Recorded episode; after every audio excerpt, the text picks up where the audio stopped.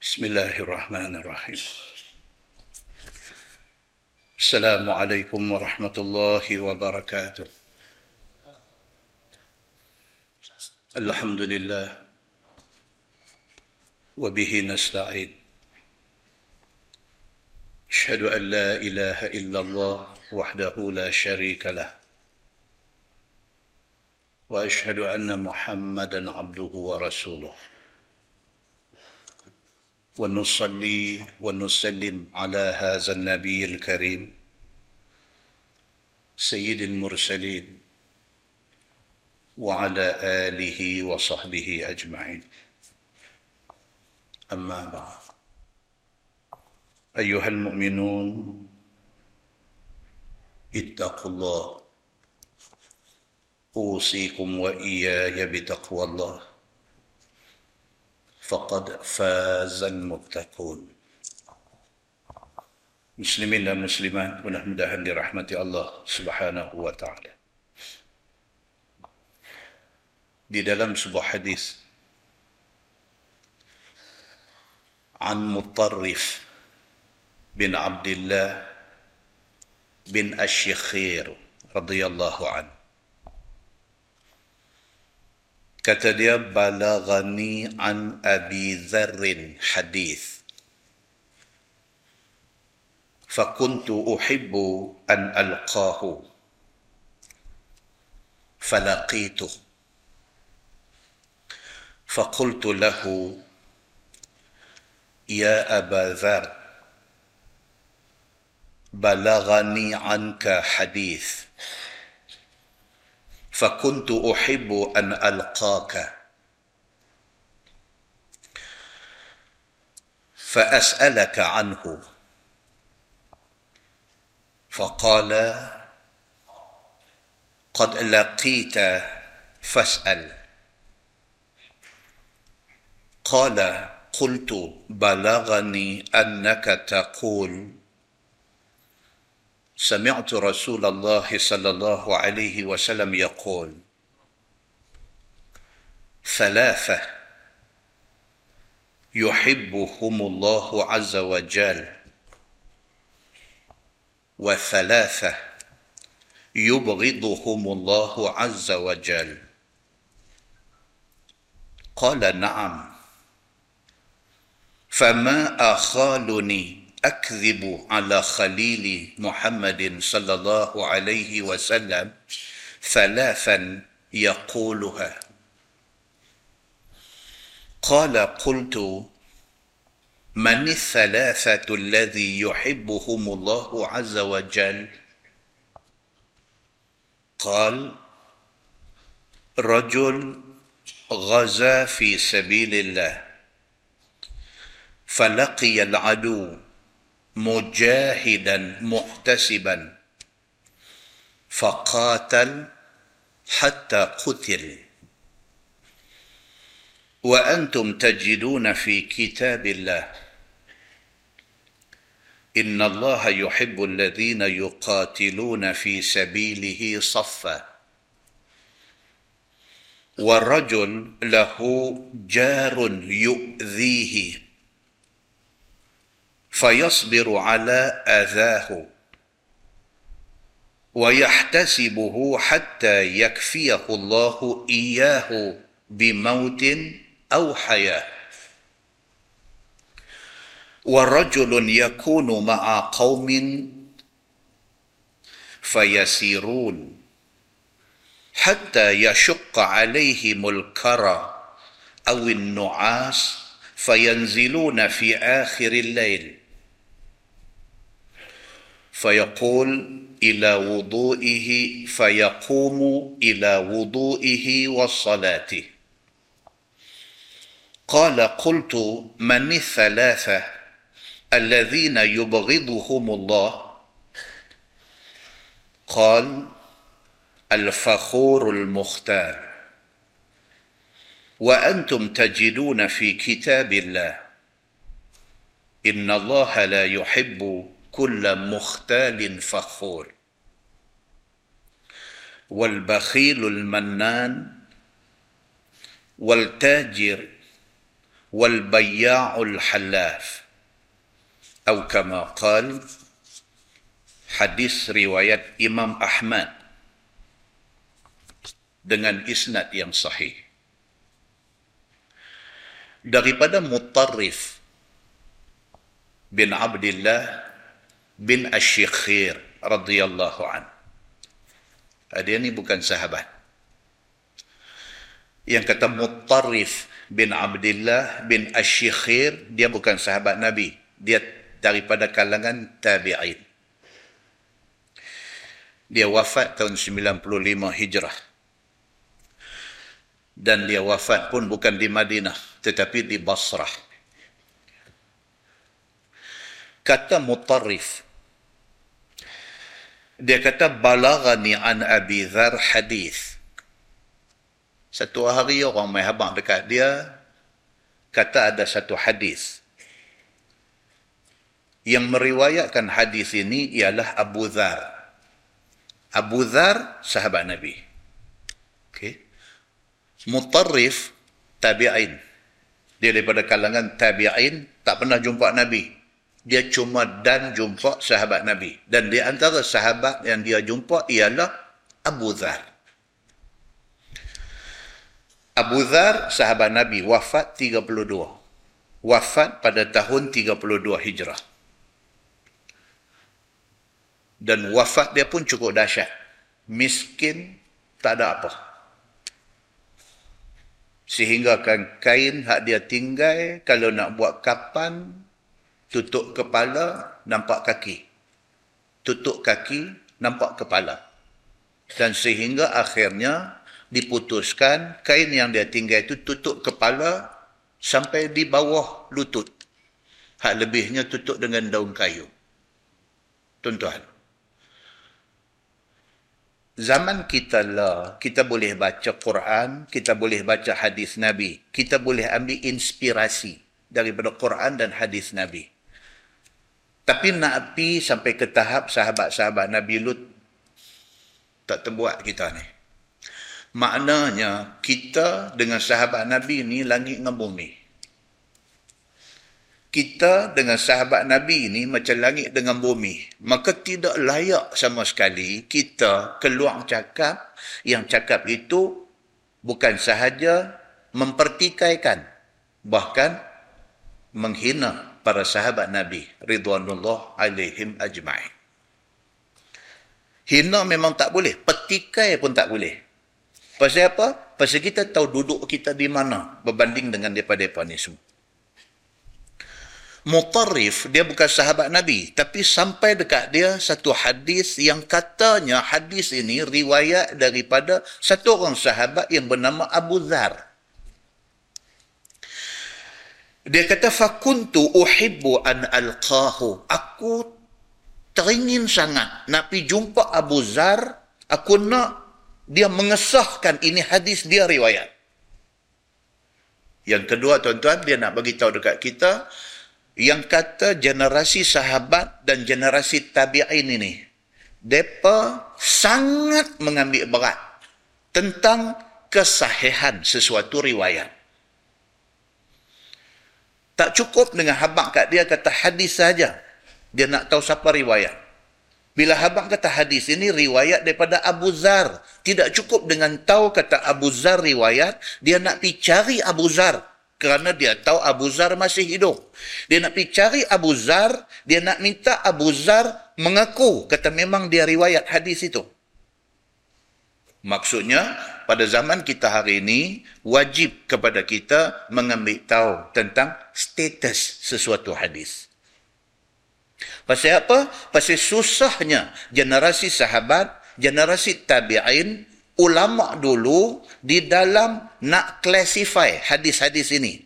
Nak meletakkan hadis ini sahih, nak meletakkan hadis ini hasan, nak meletakkan hadis ini daif, nak mengumpulkan hadis-hadis ini sebagai maudhu' susah sahabat-sahabat dulu, ulama-ulama dulu nak buat.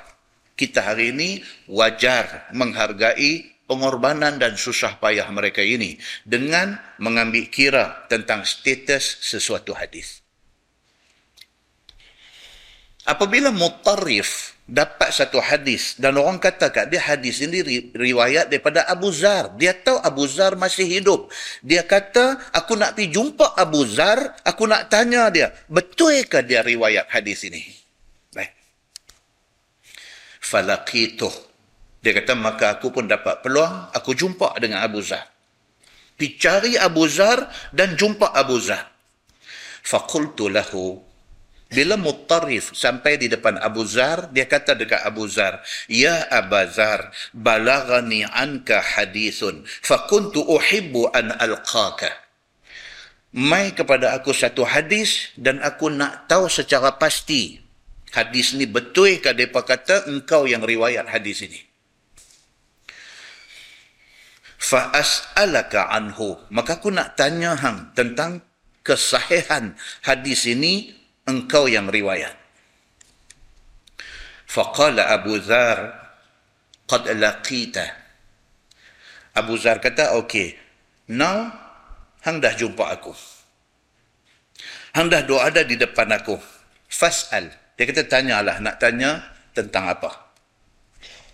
Qala qultu balagani annaka taqul Mutarif kata sampai ke pengetahuan aku kata hang ada kata سمعت رسول الله صلى الله عليه وسلم يقول ثلاثة يحبهم الله عز وجل وثلاثة يبغضهم الله عز وجل Ada orang mai habang dekat aku, kata hang kata, Nabi sallallahu alaihi wasallam bersabda, Nabi kata ada tiga golongan Allah cukup sayang.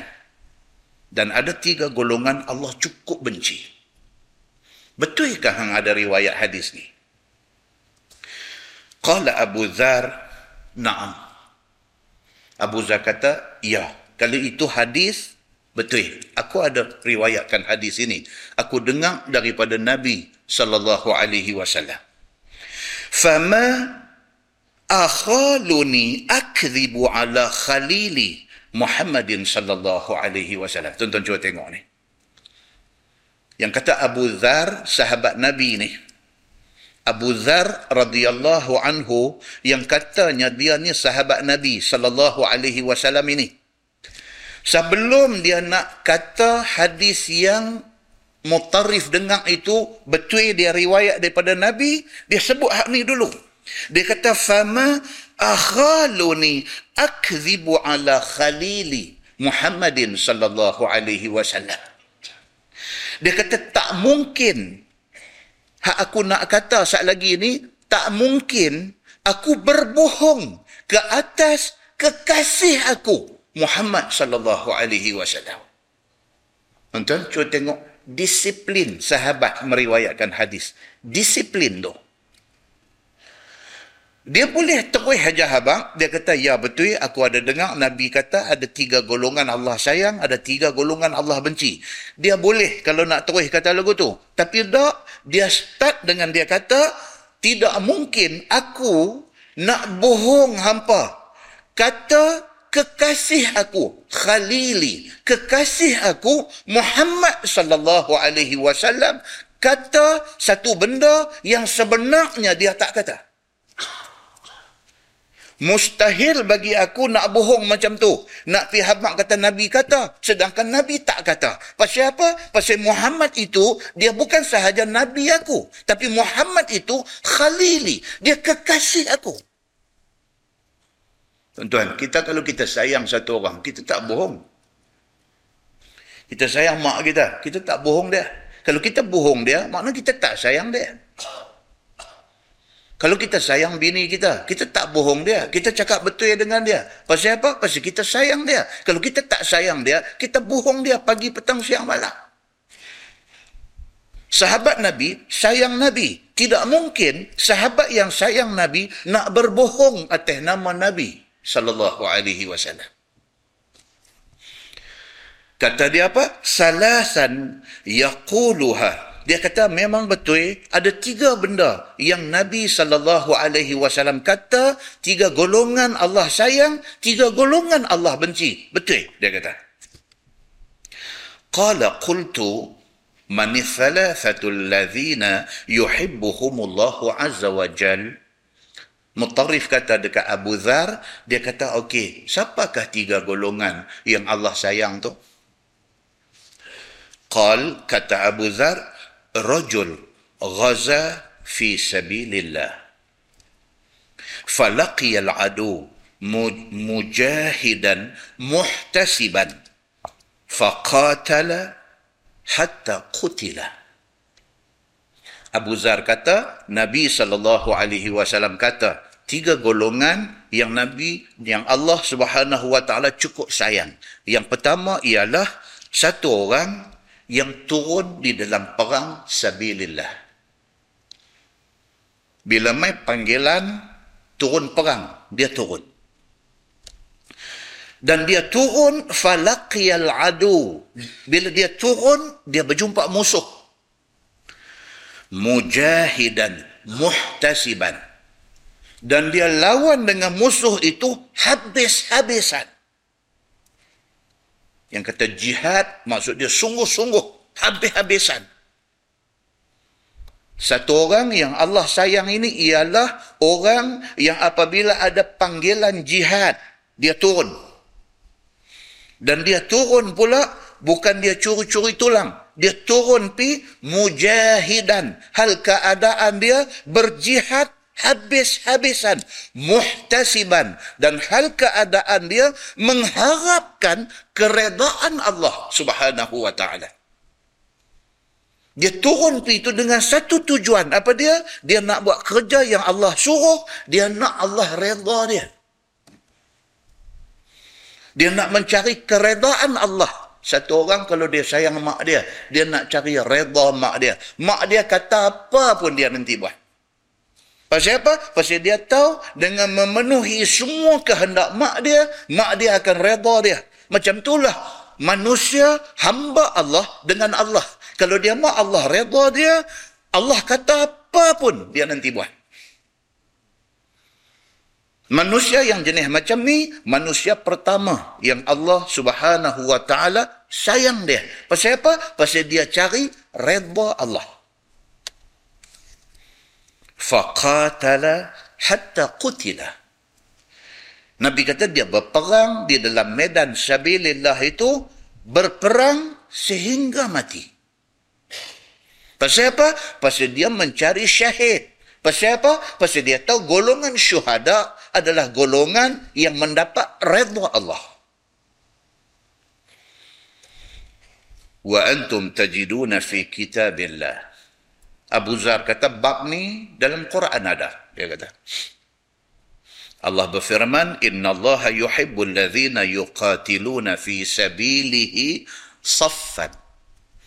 Sesungguhnya Allah subhanahu wa ta'ala cukup sayang kepada orang yang berjuang pada jalannya saffan dalam keadaan bersaf-saf berbaris-baris dan teratur. Allah sayang kepada orang yang turun di dalam sabilillah dalam keadaan bersaf-saf dalam keadaan teratur. Ikut macam mana disiplin adab yang Allah Subhanahu wa taala tunjuk.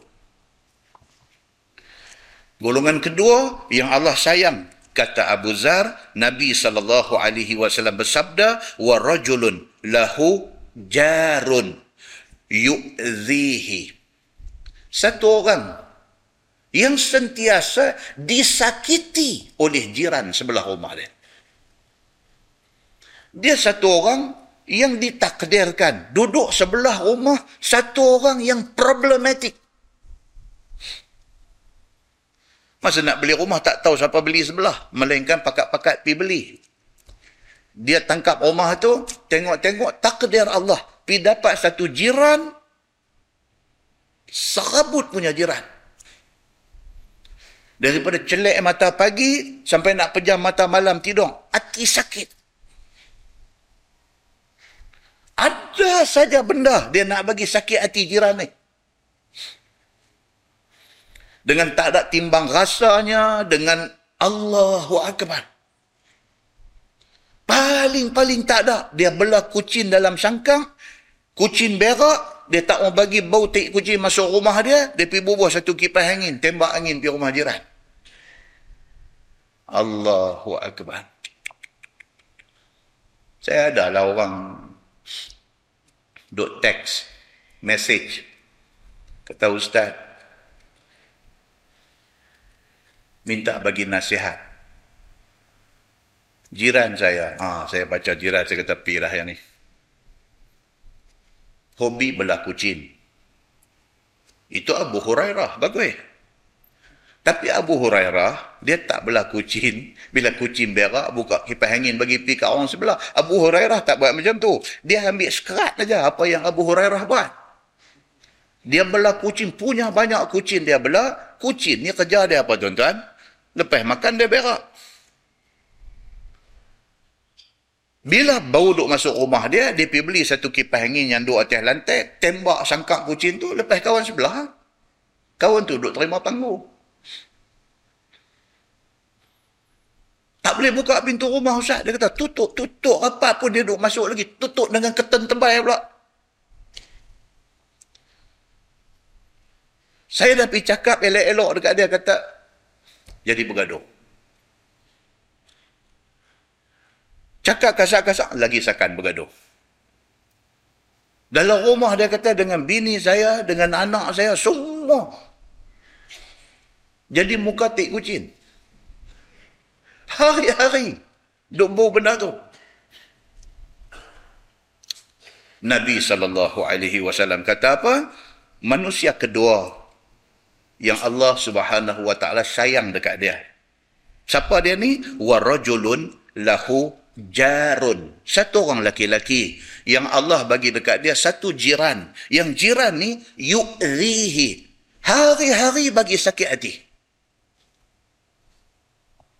Bak kucing satu. Bak motor. Anak muda dia pula satu. Tak ada pasal-pasal start motor. Buka minyak. Preng. Duk bunyi. Yang rumah sebelah ada anak kecil, terkejut jaga kayau, terkejut jaga kayau. Bukan dia waktu pagi, bukan dia waktu petang, sampai waktu tengah malam, main himpun kawan-kawan duduk depan rumah dengan duk isap vape. Dengan sembang derai-derai, dengan gelak kokek-kokek. Tak fikir tentang jiran sebelah rumah. Jadi yang hamba Allah ni makan hati. Duk makan hati. Nak tegur cara macam mana ni jiran ni? Nak tegur macam mana? Cakap elok pun jadi hal, cakap kasar lebih lagi. Nak hantar surat itu style lama. Nak hantar SMS itu pun lama juga. Nak hantar WhatsApp. Itu style masalah ni. Dia boleh terima ke tak boleh terima? Duk fikir hal tu saja, Quran tak dan baca, apa pun tak dan. Duk raplah dengan jiran. Siapa yang tak ada jiran dalam dunia ni? Semua ada jiran. Kalau dapat jiran yang baik, sujud syukur. Terima kasih ya Allah. Terima kasih ya Allah. Terima kasih ya Allah. Buat baik dengan dia. Dia buat baik kat kita sekali, kita buat baik kat dia sepuluh kali. Syukur kita kepada Allah. Hantar dia ni menjadi jiran kita. Muslimin dan muslimat yang dirahmati Allah sekalian. Golongan kedua yang Allah sayang ialah satu orang satu orang laki-laki lahu jarun. Allah bagi dekat dia satu jiran yu'dhihi. Hari-hari menyakitkan hati dia. Fayasbiru ala adhahu. Dia sabar atas sakit yang kawan tu buat kat dia. Dia sabar. Dia boleh simpan apa yang kawan tu buat kat dia. Dia keluar, dia tunjuk muka manis kat kawan tu. Dia tak tunjuk muka marah, dia tak tunjuk muka masam, dia tak tunjuk muka tak puas hati. Dia tunjuk baik dekat jiran yang menyakiti dia ni. Wa yahtasibu hatta yakfiyahu Allahu iyyahu bimautin aw hayah. Cuma dia minta kepada Allah. Dia kata, Ya Allah, Aku mengadu kepadamu, Ya Allah. Aku tak boleh tahan dengan jiran ni. Mintalah, Ya Allah. Stop. Segala sakit yang dia buat kat aku ni. Stop. Sama ada dengan ubah dia bagi jadi elok masa aku duduk hidup ataupun bagi aku mati. Dia punya tak mau cari pasal dengan jiran ni sampai dia minta kepada Allah Subhanahu wa taala supaya Allah cukupkan, Allah stopkan segala sakit yang jiran dok buat kat dia tu sama ada bimautin dengan mati dia atau hayah ataupun dalam hidup dia. Allah tolonglah buka hati jiran ni bagi sedang. Dia tak pergi cari pasal dengan jiran ni. Dia mengadu kepada Allah subhanahu wa ta'ala. Kalau macam ni punya tahap doa ada kat dia, Allah sayang dia. Tuan-tuan boleh buat macam ni? Tak ada. Kalau kita tunggu depan gate rumah dia, dia balik, kita tolong buka pintu kereta dia, kita tolong buka, dia duk ingat, eh bagus, buka-buka cekak baju, lepas kepai bagi ya. Daripada duduk seat driver, pindah duduk seat sebelah. Kalau kita jadi kita tak ada peluang untuk dapat kasih sayang Allah. Pasal apa? Pasal perungih tak ada ubat kita ni. Tegur sekali tak jadi, tegur dua kali tak jadi, kali ketiga pergi tolong buka pintu kereta. Tak ada cakap banyak, la salam wala kalam. Salam pun aku tak mau bagi, cakap apa pun aku tak mau dah, terus cekak, tarik keluar, dia ingat nak keluar, rupanya nak ambil lajak. Pagi, daripada bangku driver, pindah duduk bangku sebelah. Lepas tu terajang dinding kereta dia sekali orang balik rumah. Orang tak tahu aku aku belajar silat apa. Aku tak putih lima orang tahu. Aku belajar silat apa pun orang tak tahu. Dan lagi satu yang orang tak tahu. Aku belajar ni aku tak putih lima. Yang tu yang tu jadi lagu tu. Pasal tak putih lima. Muslimin dan muslimat yang dirahmati Allah sekalian. Nabi SAW kata, kalau sabang dia sampai tahap kawan tadi ni, sampai dia dia tak. Dia mengadu dekat Allah ya. Minta ya Allah. Kalau nak ubah dia ni. Masa aku masih hidup. Alhamdulillah. Tak ada. Bagi aku matilah. Aku tak boleh tahan. Dengan dia duk menyakit hati ni.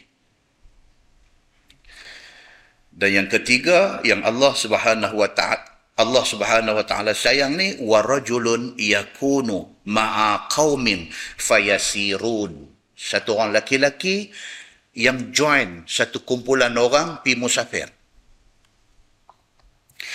Hatta yashqa alaihimul kara aw nu'as fayanziluna fi akhiril lail.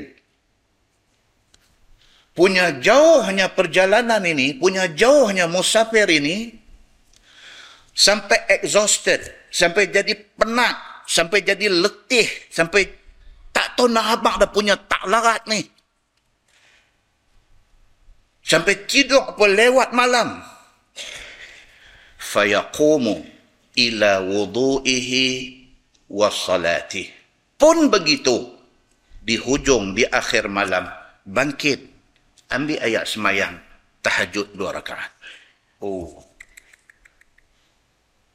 Satu orang yang duduk dalam satu musafir yang musafir itu makan masa yang lama, perjalanan jarak yang jauh, penat, letih, tak larat, bukan tired, exhausted. Tak tahu lah abang punya penat. Tidur di akhir malam. Lena sat, jaga, bangkit ambil ayat semayang. Allahu Akbar.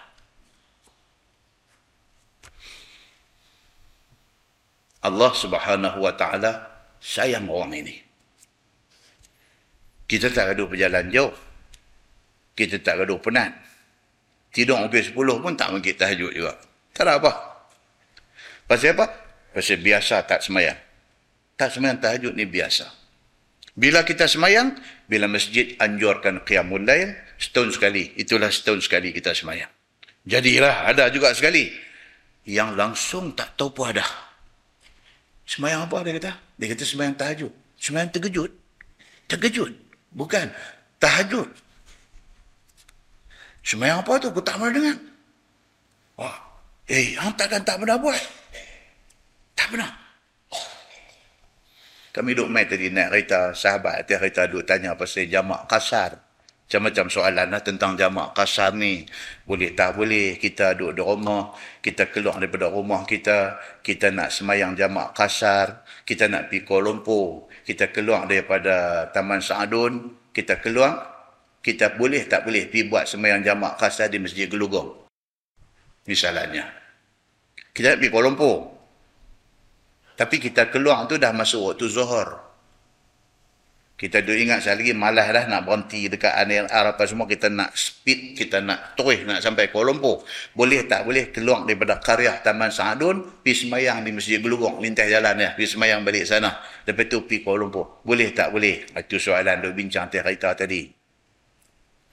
Tanya lagi pula, tak katalah Ustaz, kita nak pergi Kuala Lumpur. Kita keluar daripada Penang ni, daripada Taman Sa'adun ni, kita nak keluar pergi Kuala Lumpur. Tapi kita nak singgah, nak tidur bermalam di Parik Buntang dulu.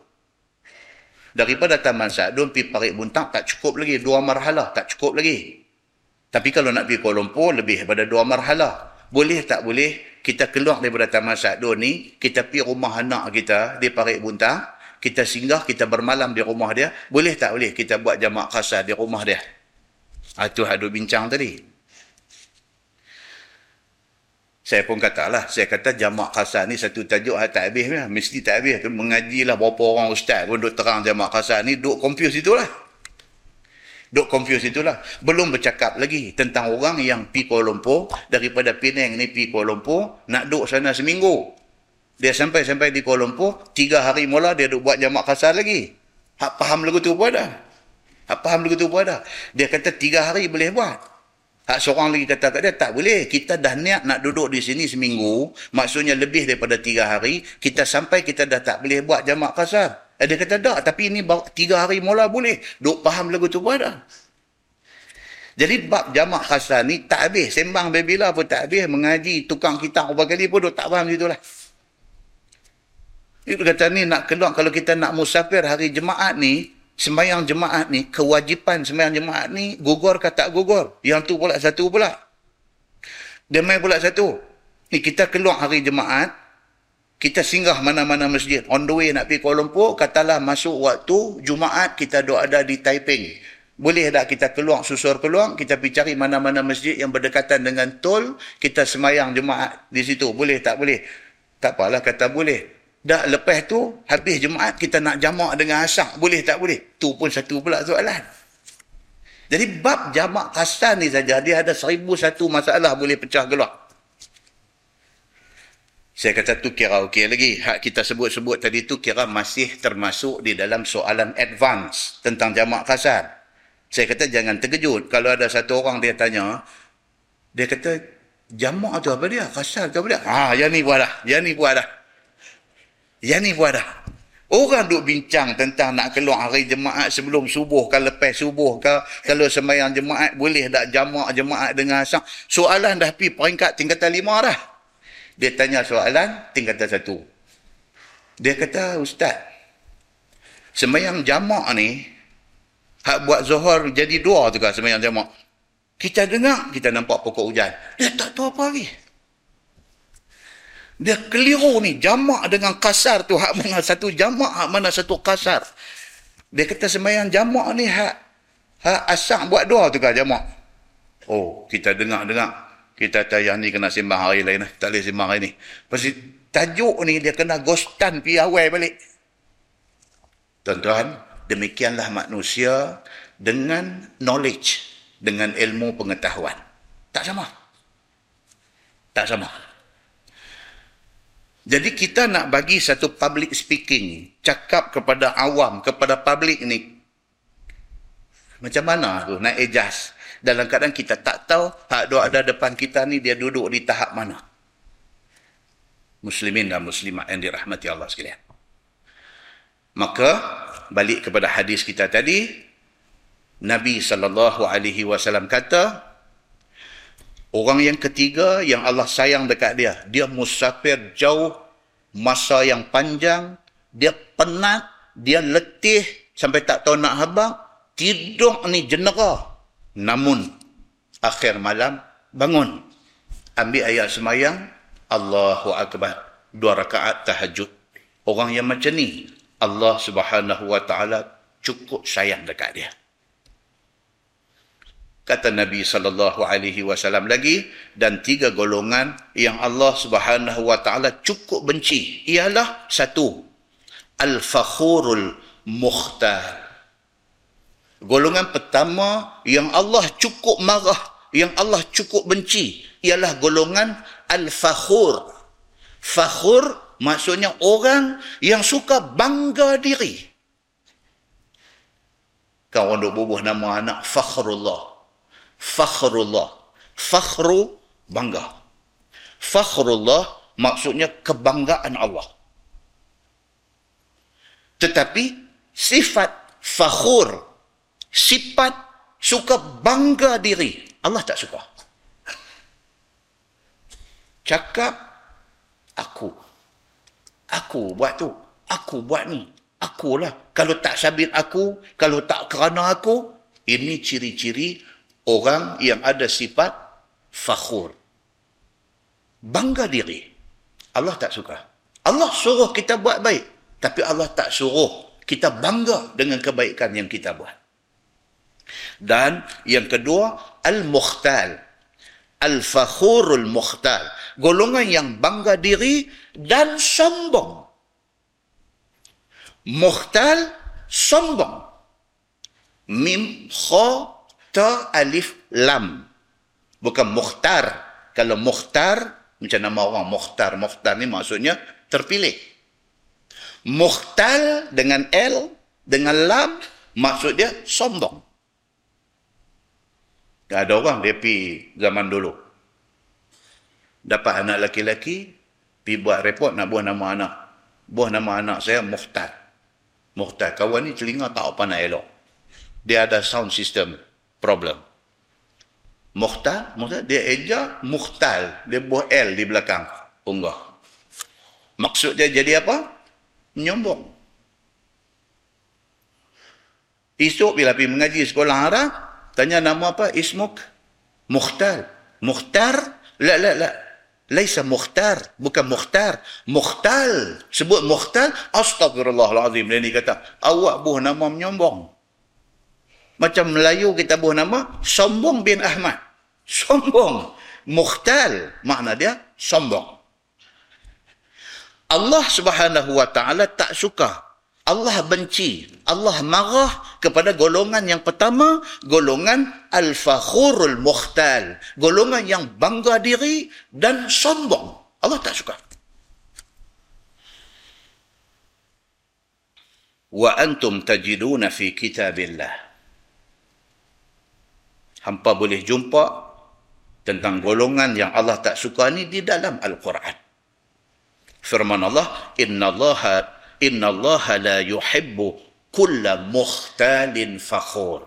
Dalam surah Luqman. Tuhan kata, Inna Allah, sesungguhnya Allah la yuhibbu. Allah tidak suka. Kulla mukhtalin fakhur. Orang yang sombong dan bangga diri. Allah tak suka. Allah sebut dalam Quran. Maka Nabi SAW sebut dalam hadis dia. Sebagai golongan pertama yang Allah tak suka. Yang kedua, golongan yang Allah benci, yang Allah marah. Wal bakhilul mannan. Wal bakhilul mannan. Orang yang bakhil, kedekut, tidak sahaja dia kedekut, dia al-mannan dia suka mengungkit kebaikan yang dia buat. Kedekut tu dah tak bagus. Nak tengok dia bagi sedekah, nak tengok dia bagi sumbangan, nak tengok dia bagi infak, susah. Dia bagi sekali 10 ringgit, duk sebut tu. Duk sebut tu dia panggil Al-Mannan. Sifat dia apa? Suka ungkit. Aku tiap-tiap bulan tu duk bagi tu mengungkit. Allah tidak suka. Bakhil Allah tidak suka, mengungkit Allah tidak suka. Bakhil dan mengungkit Allah sangat tak suka. Dan yang ketiga, dia kata wattajir wal bayya'ul halaf. Golongan ketiga yang Allah marah dan Allah tak suka ialah golongan tajir, golongan businessman. Orang menyaga, wal bayya' dan juga orang yang duk menjual beli. Yang mereka ini al-halaf. Suka sumpah tipu. Tuan-tuan, ni kain ni ni dia bukan boleh dapat selalu. Ini orang jual kain. Ni bukan boleh dapat selalu ni. Depa 4 5 tahun baru sekali depa keluar kain ni. Yang ni ni insya-Allah eh. Lagi ada umur kita tak rosak kain ni. Halaf. Cerita bercakap ni sampai sumpah bohong. Tak mungkin lah sampai macam tu.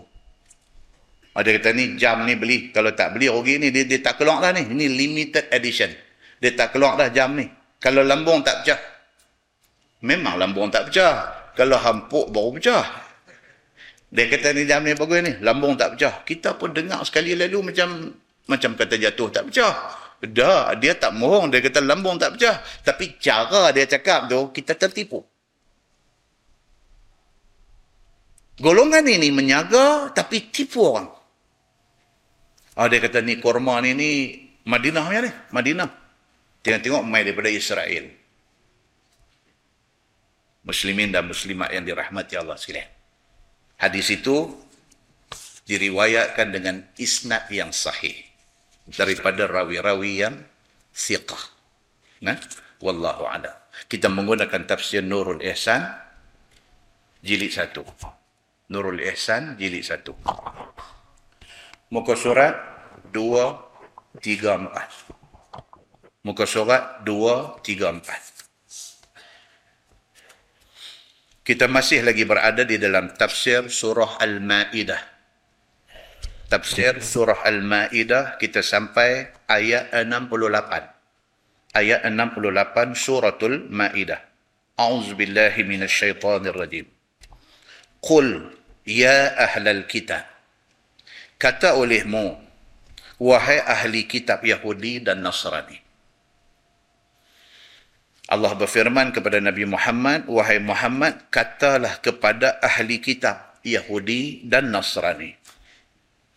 Lastum ala syai'in hatta tuqimut Taurah wal Injil wa ma unzila ilaikum min rabbikum. Tiada kamu atas suatu daripada agama yang kebilangan sehinggalah kamu diri akan Taurat dan Injil dengan ikut hukum keduanya. Oh, penat tuan-tuan kalau baca dia punya terjemahan dia ni apa ni? Tiada kamu atas suatu daripada agama yang kebilangan. Apa maksud dia tu? Maksudnya Allah Subhanahu Wa Taala kata dekat Nabi Muhammad, wahai Muhammad, kata dekat ahli kitab Yahudi dan Nasrani, hampa tak dianggap sebagai orang yang beragama. Kalau hampa duk claim kata hampa ni religious, hampa kuat agama, hampa silap. Hampa tidak dianggap sebagai orang yang kuat berpegang kepada agama. Selagi mana hatta tuqimut Taurah wal Injil wa ma unzila ilaikum min rabbikum. Selagi mana hampa tak betul-betul ikut Taurat dan Injil ahli kitab depa claim kata depa alim kitab Taurat, depa alim kitab Injil. Allah suruh Nabi Muhammad pi kata kat depa, hampa tu sadu pemohong. Kalau betul hampa alim dan hampa beragama, hampa ikut betul-betul Taurat dan Injil, hampa mesti kena ikut 100% Taurat dan Injil. Baru hampa boleh kata hampa beragama. Maksud dia apa tuan-tuan? Kalau sekiranya orang Yahudi betul-betul ikut Taurat, mereka terima tak Nabi Muhammad? For sure, mereka terima. Pasal apa? Pasal dalam Taurat sebut tentang kedatangan Nabi Muhammad. Kalau orang Nasrani betul-betul ikut Injil, mereka terima tak Nabi Muhammad? Mereka sure terima. Pasal apa? Pasal cerita pasal Nabi Muhammad nak mai di akhir zaman disebutkan dengan jelas di dalam Injil. Apabila Nabi Muhammad mai, orang Yahudi tak mau terima Nabi Muhammad, orang Nasrani tak mau terima Nabi Muhammad, maknanya Yahudi dan Nasrani betul-betul tak ikut Taurat dan Injil. Pasal apa? Kalau dia betul-betul ikut, dia terima Nabi Muhammad. Itu maksud ayat ni. Okay, clear? dan setengah daripadanya sehinggalah kamu betul-betul diri dan berpegang akan Taurat dan Injil dengan ikut betul-betul hukum kedua kitab Taurat dan Injil itu dan setengah daripadanya beriman dengan aku. Dia kata apa? Dan ada di kalangan ahli kitab ni yang kemudiannya beriman dengan Nabi Muhammad sallallahu alaihi wasallam. Siapa dia tuan-tuan? Kita sebut banyak kali dah siapa dia? Di antara contohnya siapa dia? Ya. Dia daripada asal nama dia Husain bin Sailan. Bila masuk Islam, Nabi sallallahu alaihi wasallam tukar nama dia Abdullah bin Salam. Daripada nama Husain bin Sailan. Dia ulama besar Yahudi. Di Madinah, semua rahib Yahudi refer dekat dia. Dia jadi tempat rojok mereka. Dia jadi tempat reference kepada seluruh Yahudi di Madinah. Tapi dia ikhlas. Mencari kebenaran. Dia ikhlas. Pasal apa? Pasal dia baca betul-betul dalam Taurat, Allah cerita tentang Nabi Muhammad. Bila sampai ke pengetahuan dia, kata ada satu orang di Makkah. Katanya nama dia Muhammad.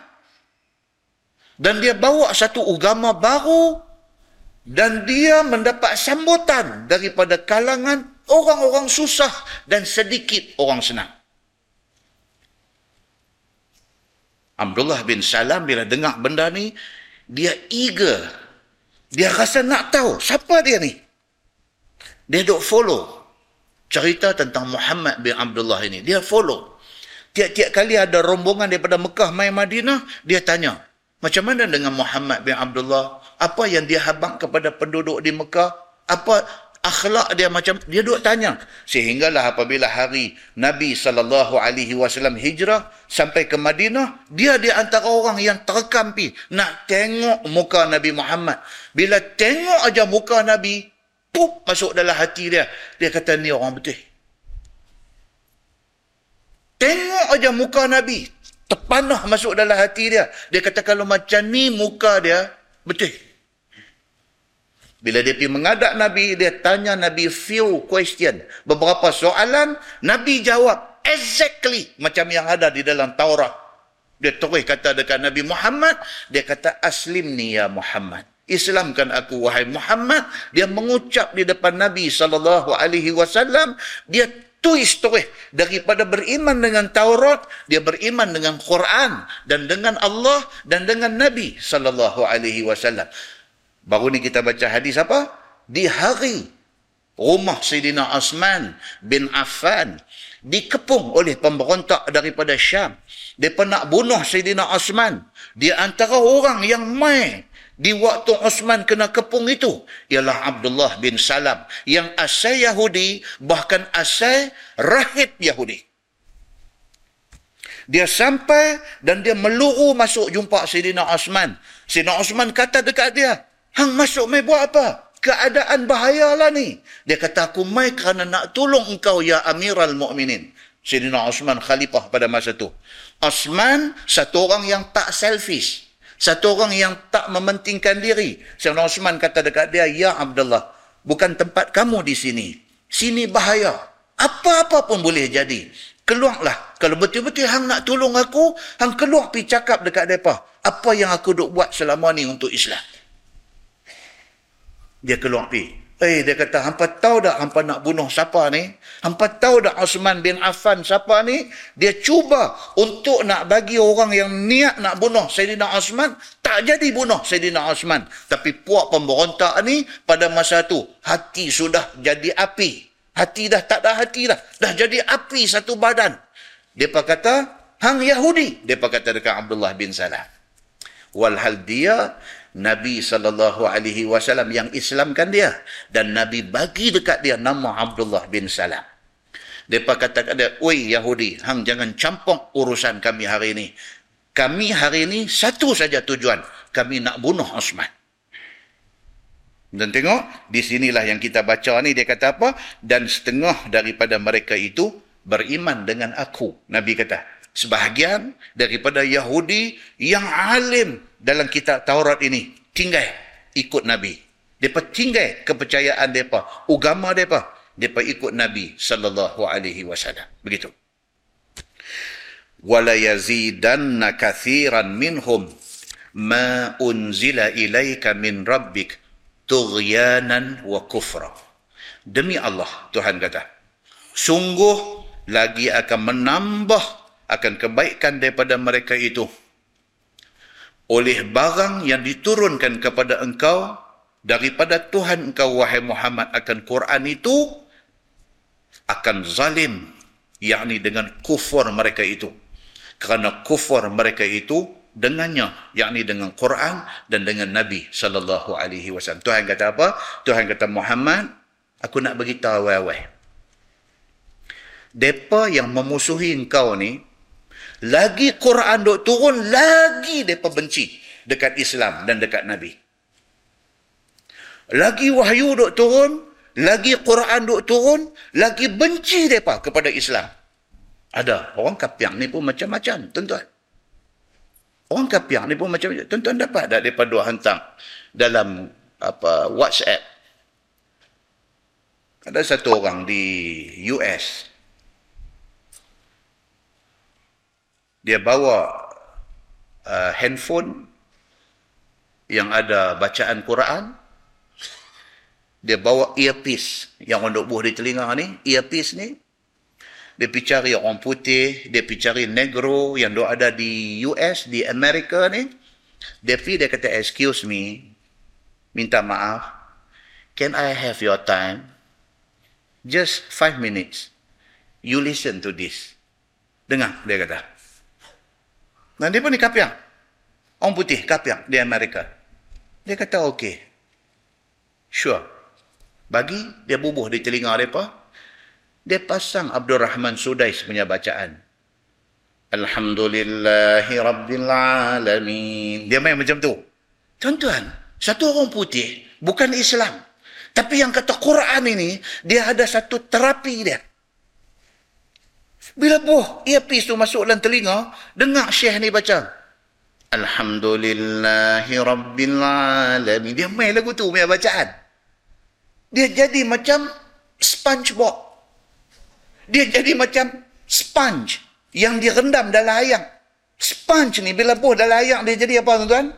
Dia serap air tu, masuk dalam sponge. Sponge yang ringan ni, buh dalam air, dia masuk penuh di dalam sponge tu bila orang putih ni diperdengarkan Fatihah yang dibaca oleh Sudais, dia dengar tu terus diam. Terus diam. Dia tak faham apa. Dia tak tahu apa. Tapi yang kata Quran ini something yang miracle. Satu mukjizat yang sangat luar biasa. Bila masuk mai, maka menjadi SpongeBob habis depan ni semua. Dia dengar, dengar, dengar, dengar. Dia ni pun, okey, habis sampai ghairil maghdubi alaihim waladhan. Dia ambil balik. How do you feel? Dia tanya kawan yang dengar ni, orang putih ni, haslok pendek ni, hadu cycling, kayu bicycle, pergi naik gunung jerai apa semua ni. Dia tanya, how do you feel? Hang rasa macam mana? Lepas hang dengar ni? Tak tahu nak abang. Tak tahu nak abang. Dia, hang tahu dah apa benda yang hang dengar ni? Uh, I don't have any idea. Tak tahu, tak pernah dengar. Tuan-tuan percaya dah. Kata ada orang kafir yang tak pernah dengar Quran. Pasal apa? Pasal kita dakwah kita tak cukup kuat. Dia tak pernah dengar. Kalau duduk di Malaysia ni, dia pernah dengar azan. Di kalangan yang dengar azan ni, ada yang mai satu hari. Duk dengar 40 tahun dah duk dengar. Tak ada apa. Tentu satu hari itu mai, dia usik hati dia. 40 tahun dia duk dengar azan ni. Tak rasa apa. Tapi tak tahu macam mana satu hari Allah buka satu ruang dalam hati dia. Dia dengar-dengar azan tu SpongeBob. Azan tu masuk dalam hati dia. Dia main kacau. Dia main kacau. Bukan kacau macam mana. Dia jadi macam nak cari apa benda yang aku duk cari tak jumpa ni. Dia main. Kalau Allah subhanahu wa ta'ala pernah bagi perasaan macam tu kepada Umar bin Al-Khattab satu masa dulu, satu gangster kota Mekah, Sayyidina Umar ni. Pergi rumah adik dia, dengar adik dia baca surah Taha. Dia dengar surah Taha tu, Umar ni, dengan tak pasal-pasal, surah jadi gementar. Pasal apa tuan-tuan? Pasal sudah sampai masanya Allah nak buka satu ruang dalam hati dia untuk nak terima Islam ini. Sudah sampai masa dia. Allah nak buka bersebab musababkan kepada doa Nabi sallallahu alaihi wasallam. One day before, Nabi minta kepada Allah, Ya Allah, kuatkanlah Islam ini bi'ihdal umarain. Dengan salah seorang daripada dua Umar. Salah satunya Umar bin Al-Khattab. Hari ini Nabi minta, esok Allah makbul. Umat yang selama ni bukan tak pernah dengar. Tapi selalu dengar tak jadi apa. Tapi hari ini dengar, jadi kacau. Terus dia kata, di mana rumah Muhammad? Aku nak pergi jumpa dia lah ni. Nampak tuan? Dia ramai dah, dia ramai. Macam ada kawan-kawan kita ni. Dia bukan tak pernah dengar kuliah agama. Bukan dia tak pernah dengar.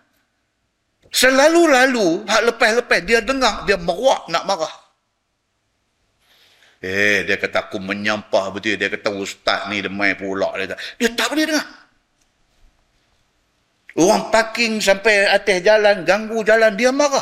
Dia bukan bu, dia bukan orang bukan Islam. Dia orang Islam, tapi dia marah.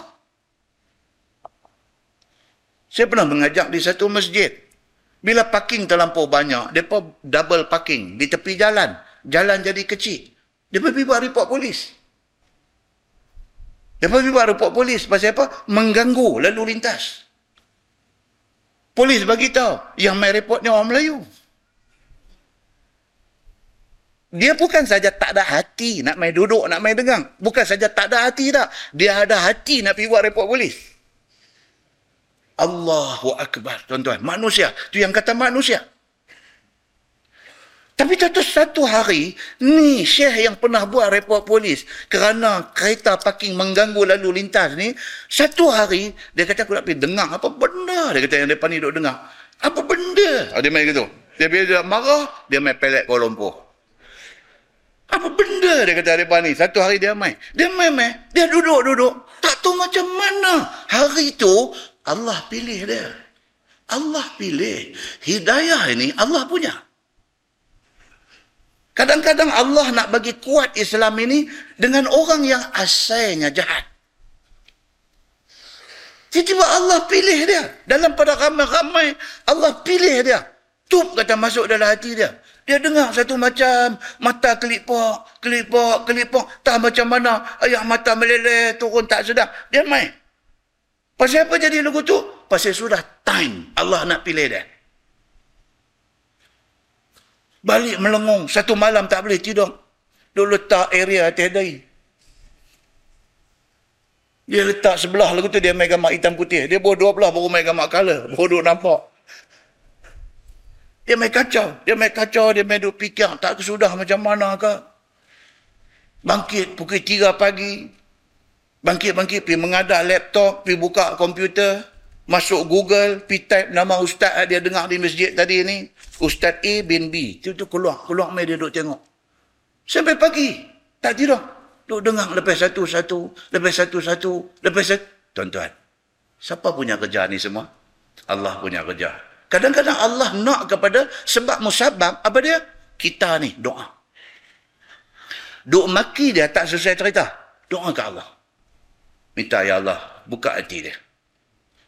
Buka hati dia, seorang dapat kat kita. Kalau kita selama ni ada 200 orang, kita sudah ada 201 orang. Kalau seorang tambah sebulan, dua bulan, tiga bulan, setahun, sudah tambah 12 orang. Sudah jadi 212 orang. Tapi kita terus terus duduk jalan kerja terus. insya-Allah satu hari Islam dibantu oleh orang yang dulunya musuh kepada Islam. Ini yang kata dakwah. Dakwah ini ialah menampilkan menunjukkan akhlak yang terpuji bukan sahaja kepada manusia juga kepada Allah. Dengan Allah ni apa dia akhlak kita? Doa. Kita doa kepada Allah, Ya Allah, aku nak sangat dia ni. Bagilah petunjuk kepada dia. Ya Allah, aku minta sangat. Menangis pun tak apa. Pukul empat setengah, pukul lima pagi. Mana nak tahu, satu hari Allah dengar permintaan kita. Muslimin dan muslimat yang dirahmati Allah sekalian. Abdullah bin Salam tadi ni, Orang punya ramai doa ada, dia volunteer. Masuk di tengah kekacauan. Orang nak bunuh Sayyidina Osman, dia masuk pergi jumpa Sayyidina Osman. Osman kata, ramai buat apa? Ni bahaya ni. Hang tak apa boleh jadi. Dia nak bunuh aku. Dengan kerana hang doa dengan aku, saat-saat lagi hang nak sama. Dia kata, aku nak tolong hang. Osman kata, pergi keluar. Sahabat Nabi, tak selfish. Hampir keluar. Tempat ni bahaya. Kalau betul nak tolong, pergi habang kat mereka. Suruh mereka batalkan niat mereka nak main bunuh aku. Dia keluar pergi. Dia kata, apa kenal tak aku siapa? Aku Abdullah bin Salam. Aku dulu nama dia Hussein bin Salam. Aku Yahudi. Aku dulu menjadi rahib dalam agama Yahudi. Aku dulu orang Yahudi semua rojok dekat aku. Aku masuk Islam. Yang mengislamkan aku ialah Nabi Muhammad sallallahu alaihi wasallam. Nabi Muhammad bagi nama dekat aku Abdullah bin Salam.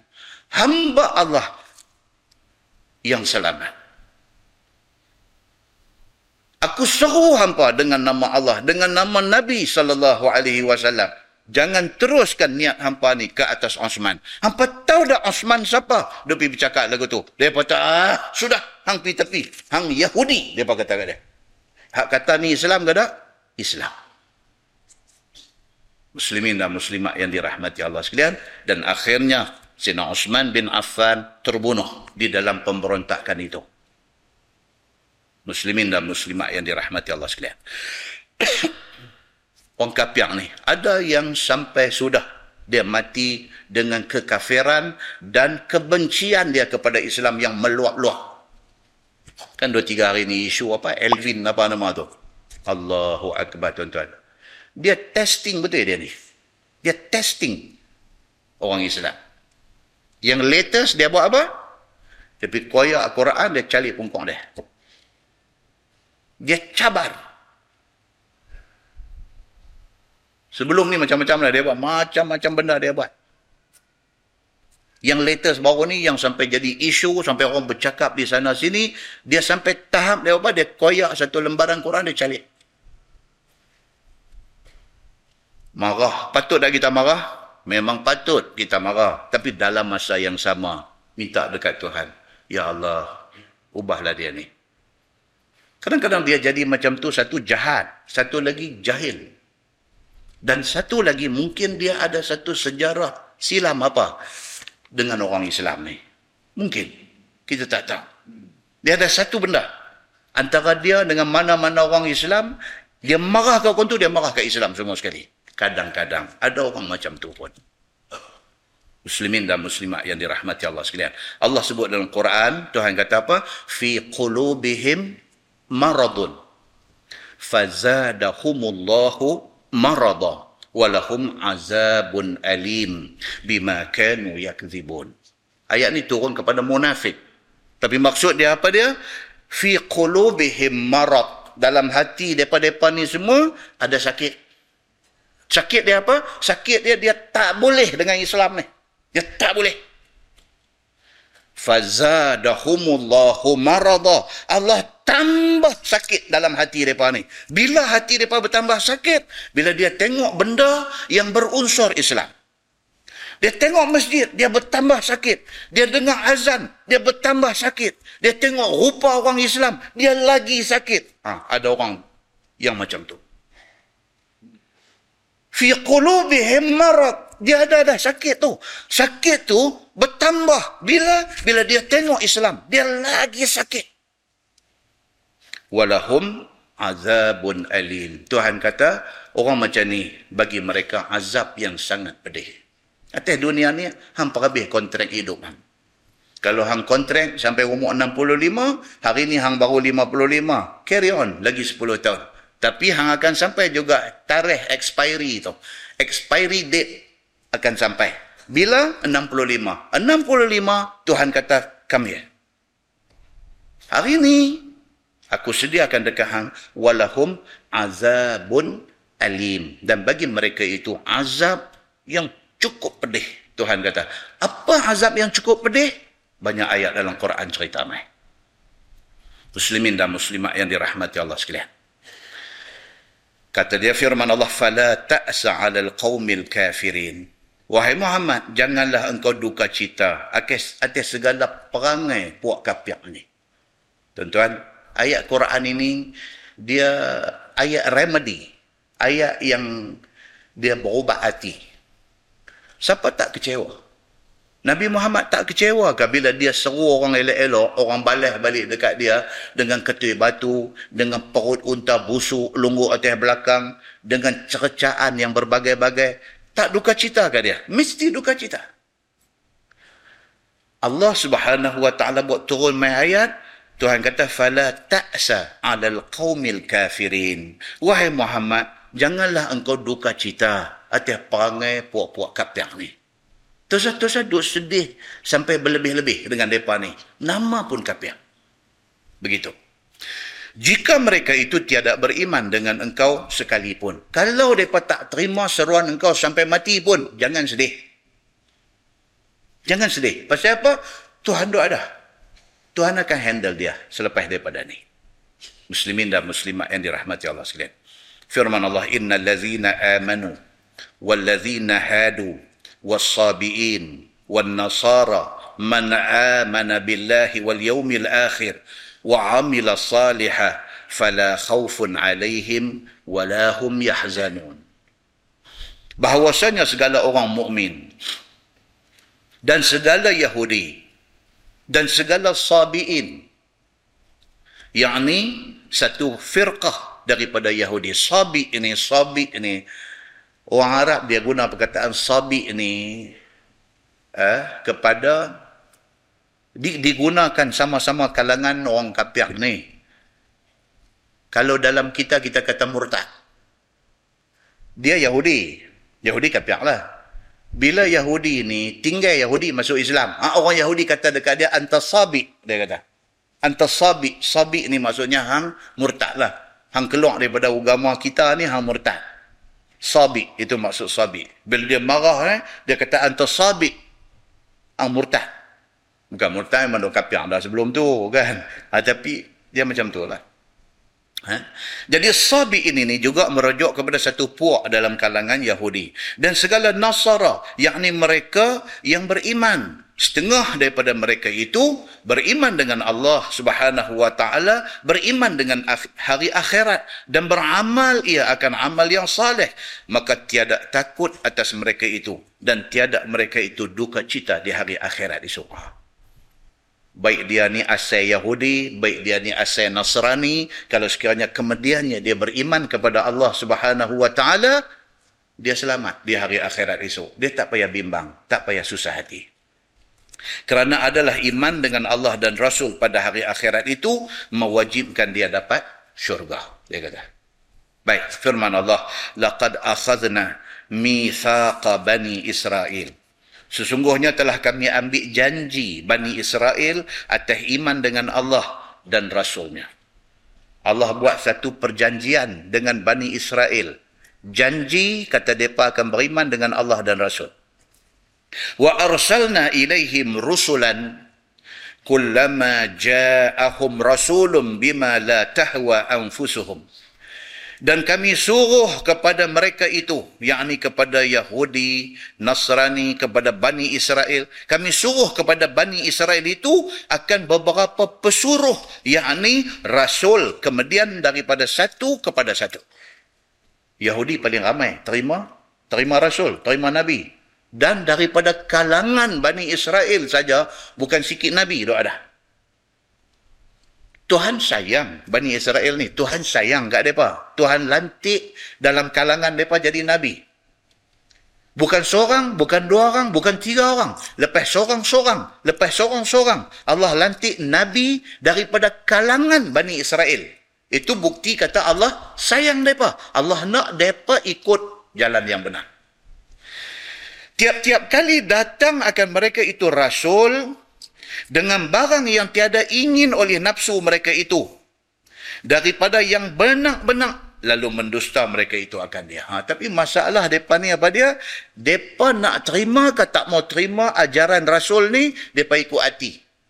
Itu sebab kita tak boleh macam tu. Kita tak boleh nak terima Islam ni ikut hati. Tak boleh. Kita kena ikut Quran, kena ikut hadis Nabi. Bukan ikut hati. Orang Melayu kata apa? Kalau ikut hati, mati. Sama juga kalau ikut orang pun, melingkup kita ni.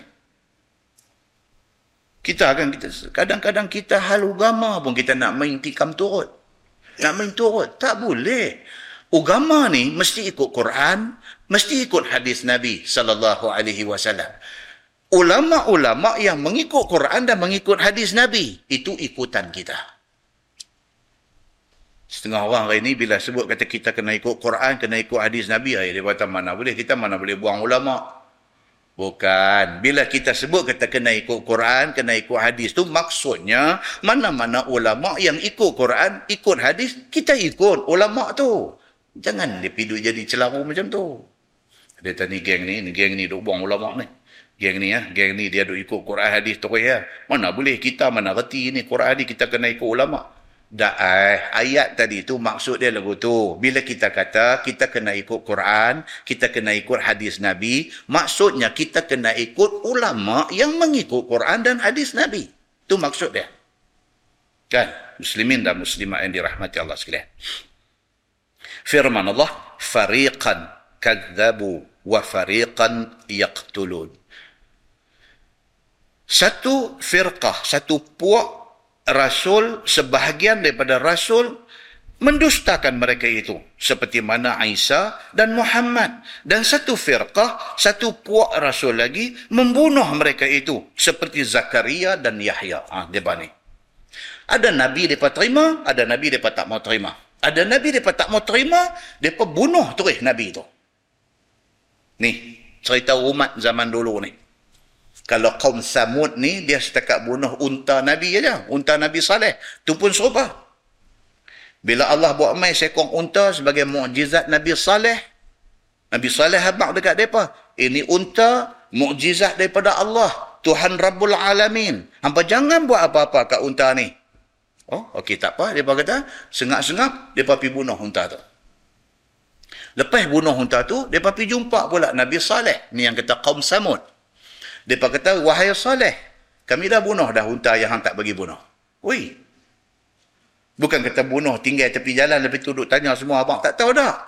Bunuh, lepas tu pergi jumpa Nabi Saleh, pergi abang. Kan macam mana yang hari ni duduk keluar dua tiga hari ni kata, bom di Paris itu kerja ISIS. Kan? Kononnya bila berlaku ISIS terus mengaku kata depa bertanggungjawab dalam pengeboman ni. Betul tak betul? Wallahu alam. Kalau betul, kita orang Islam mengecam perbuatan itu. Mengecam. Pasal apa? Pasal kita membunuh orang yang tidak berdosa itu salah. Kalau betul-betul nak bunuh musuh dalam perang. Kita sebelah Islam dengan tentera musuh yang ada sebelah sana. Kita pergi bom bagi mati musuh tak apa. Pergi bom di railway station, pergi bom dekat airport, pergi bom dekat supermarket, dekat hypermarket. Ini bukan kerja Islam. Islam tidak suruh buat kerja macam ni. Ini kerja pergi bunuh civilian, pergi bunuh orang awam yang tidak berdosa. Ini bukan kerja Islam. Mana mungkin satu grup yang mendakwa kata dia grup Islam, pergi mengaku buat benda tu. Tak boleh. Muslimin dan muslimat yang dirahmati Allah. Islam duk rosak dengan benda-benda macam ni lah. Duk rosak. Muslimin dan muslimat yang dirahmati Allah sekalian. So, dia kata, ada satu firqah di kalangan mereka ni, di kalangan Yahudi dan sebagainya ni, yang mereka, Allah hantar mai dekat mereka Nabi lepas satu-satu, lepas satu-satu, ada Nabi yang mereka ikut, ada Nabi mereka tak mau ikut, ada Nabi mereka bunuh eh. Punya dahsyatnya mereka ni. Dan dia kata satu firqah membunuh terus rasul itu seperti mana Nabi Zakaria dan Nabi Yahya. Firman Allah wa hasibu alla takuna fitnatun fa'amu wasammu dan setengah mereka itu menyangka bahawa tiada jadi fitnah. Depa duk sangka kata tindakan depa menolak nabi yang Allah hantar, tindakan depa membunuh nabi yang depa hantar itu, depa sangka tak ada apa-apa kesan. Bunuh habis-habis tutup cerita. Mereka duk ingat macam tu. Macam sebahagian orang yang hidup pada hari ini. Mereka buat dosa, mereka buat maksiat, macam-macam benda mereka buat, mereka duk sangka kata mereka tak akan kena bala apa-apa daripada Allah. Dia duk rasa macam tu. Tuan-tuan, kita duk tengok dalam Quran ini. Tuan-tuan pernah dengar kaum Nabi Nuh. Apa apa hal dengan kaum Nabi Nuh ni? Apa hal? Hal dia tak mau ikut Nabi Nuh. Dalam surah Nuh. Nabi Nuh kata apa? Da'autu qawmi laylan wa nahara falam yazidhum du'ai illa firara. Allah sebut balik benda ni dalam Quran. Nabi Nuh kata, aku suruh kaum aku siang malam. Falam yazidhum du'ai illa firara. Mereka tak ikut seruan aku, mereka lari pula daripada aku. Nampak Nabi Nuh macam nampak penyakit mai, lari. Okey? Kesudahan apa jadi? Allah datangkan banjir ke seluruh alam. Mati semua umat manusia yang ada pada masa itu. Maksudnya, ada tak kesan ataupun implikasi menolak Nabi? Ada. Tonton tengok apa jadi kepada kaum Nabi Hud. Allah buat main angin kuat, angin ribut, taufan yang membinasakan kaum Nabi Hud Tuan-tuan tengok apa yang jadi kepada kaum Nabi Saleh yang kita kata tadi. Allah buat mai dekat mereka sekong unta sebagai tanda mukjizat Nabi Saleh. Apa jadi? Mereka bunuh unta tu. Apa jadi dekat mereka ni? Allah buat mai satu soyhah. Dia panggil satu jerekah. Satu suara jerekah mai daripada langit. Dengan jerekah tu mati. Oi, kita tak dengar lagi yang tu. Hak baru ni di mana? Negara mana ada bunyi rong-rong apa semua tu? Ha, tu pun pakai ketak habis dah. Tu belum jerkah. Tu baru bunyi macam roncuk tanduk apa tu. Jerkah sampai mati ni. Wallahu'alam macam mana. Tuan-tuan pernah dengar, dengar cerita apa yang jadi kepada kaum Nabi Lut. Apa penyakit yang kena kepada kaum Nabi Lut? Homoseks.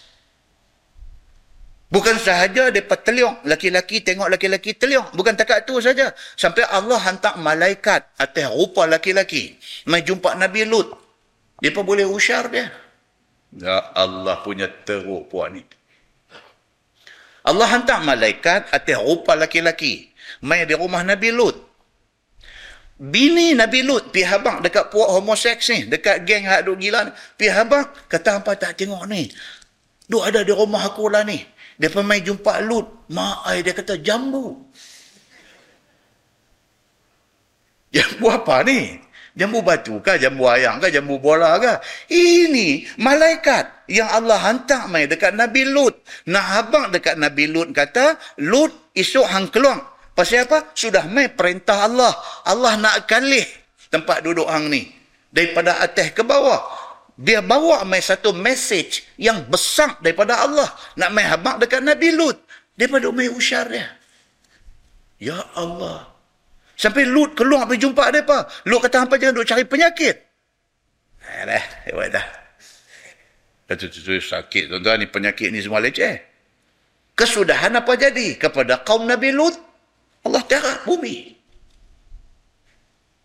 tuan-tuan dengar cerita Nabi Shu'aib Nabi Shu'aib seru kaum dia.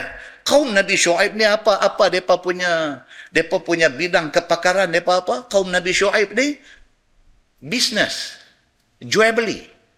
Kaum Nabi Shu'aib Allah bagi kelebihan dekat mereka. Mereka ni buat menyaga jadi. Buat kedai makan nasi pun pakai berai hancur ni pun. Dia timpa main sampai hancur kedai tu. Menyaga jadi. Dia buat menjaga ni menjadi. Tapi tak mau terima Nabi Shu'aib. Akhirnya Allah bala apa? Kepada umat Nabi Shu'aib. Allah buat mai panah tarik yang tidak ada panah seumpama itu. sebelum itu. Panas, terik, sampai mati. Apa jadi kepada Fir'aun yang lawan Nabi Musa? Apa jadi dekat dia? Laut merah telan dia dengan bala tentera dia. Apa jadi kepada Ashabus Sabt? Sekali kita nanti jumpa cerita tu. Ashabus Sabt. Sabt maksud dia apa? Maksud dia Sabtu lah. Tapi dia buat kerot ke ni napanya. Ashabus Sabt. Sin bata. Sabt. Dia berhenti. Begitu. Maksud dia Sabtu lah. Maksud dia apa? Bani Israel ni Tuhan test mereka dengan hari Sabtu. Allah tak bagi mereka pergi duduk cari ikan. Nelayan mereka tak bagi cari ikan hari Sabtu. Mereka langgang perintah Allah. Mereka pergi cari juga hari Sabtu. Maka dengan kerana tu mereka dipanggil Ashabus Sabt.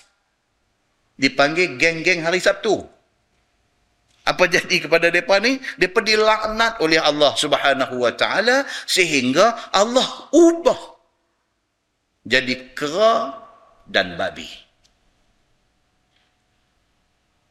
Ni ayat yang kita duk baca. Ni nak cerita ada golongan yang depa menentang nabi yang dihantar kepada depa. Bani Israel ni Allah hantar main nabi dekat depa. Di antaranya Nabi Musa alaihi salam.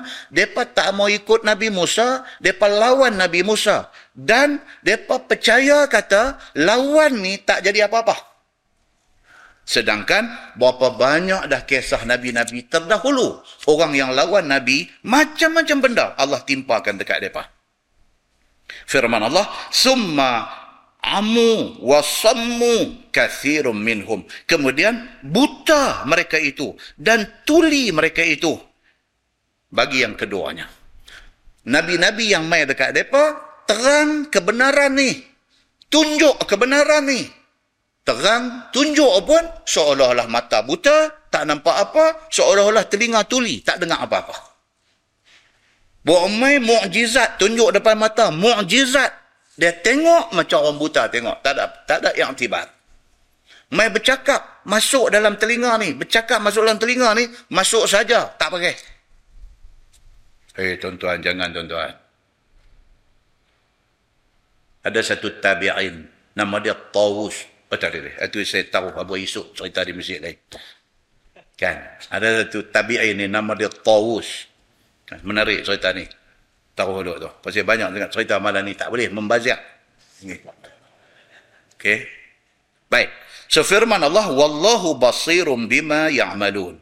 Dan Allah subhanahu wa ta'ala itu Tuhan yang amat melihat dengan barang yang diperbuat amal mereka itu dan membalas ia akan mereka, mereka itu dengannya. Ah, depa silap. Pasal apa? Depa tak tahu. Kata apa depa buat Tuhan tengok. Dan Tuhan bukan tengok saja, Tuhan akan make sure depa dibalas atas perbuatan depa ni. Firman Allah laqad kafara alladhina qalu innallaha huwal masih ibnu maryam. Sesungguhnya telah jadi kapiak segala mereka yang berkata bahawasanya Allah subhanahu wa ta'ala itu ialah Masih anak Maryam. Kapiak. Siapa kata? Allah kata dalam Quran. Mana-mana pihak yang mengatakan Nabi Isa itu Tuhan. Jadi kapiak. Pasal apa? Pasal Tuhan itu ialah Allah. Tuhan yang Esa. Dia tak ada siapa boleh associate boleh piduk tumpang jadi Tuhan, jadi bini Tuhan, jadi mak Tuhan, jadi anak Tuhan. Dia tak boleh. Allah tidak boleh disyirikkan dengan apapun. Allah tidak boleh diasosiatkan dengan apapun. Maka Tuhan kata laqad kafara alladhina qalu innallaha huwal masih ibnu maryam. Sesungguhnya jadi kafir siapa yang kata bahawa Allah Subhanahu wa taala itu ialah Masih Isa anak Maryam. Siapa kata lagu tu kata? Wih, saya tak sangka kan Tuhan bagi rezeki sampai di bumi Palestin hari tu ni. Pi Masjidil Aqsa, Baitul Maqdis.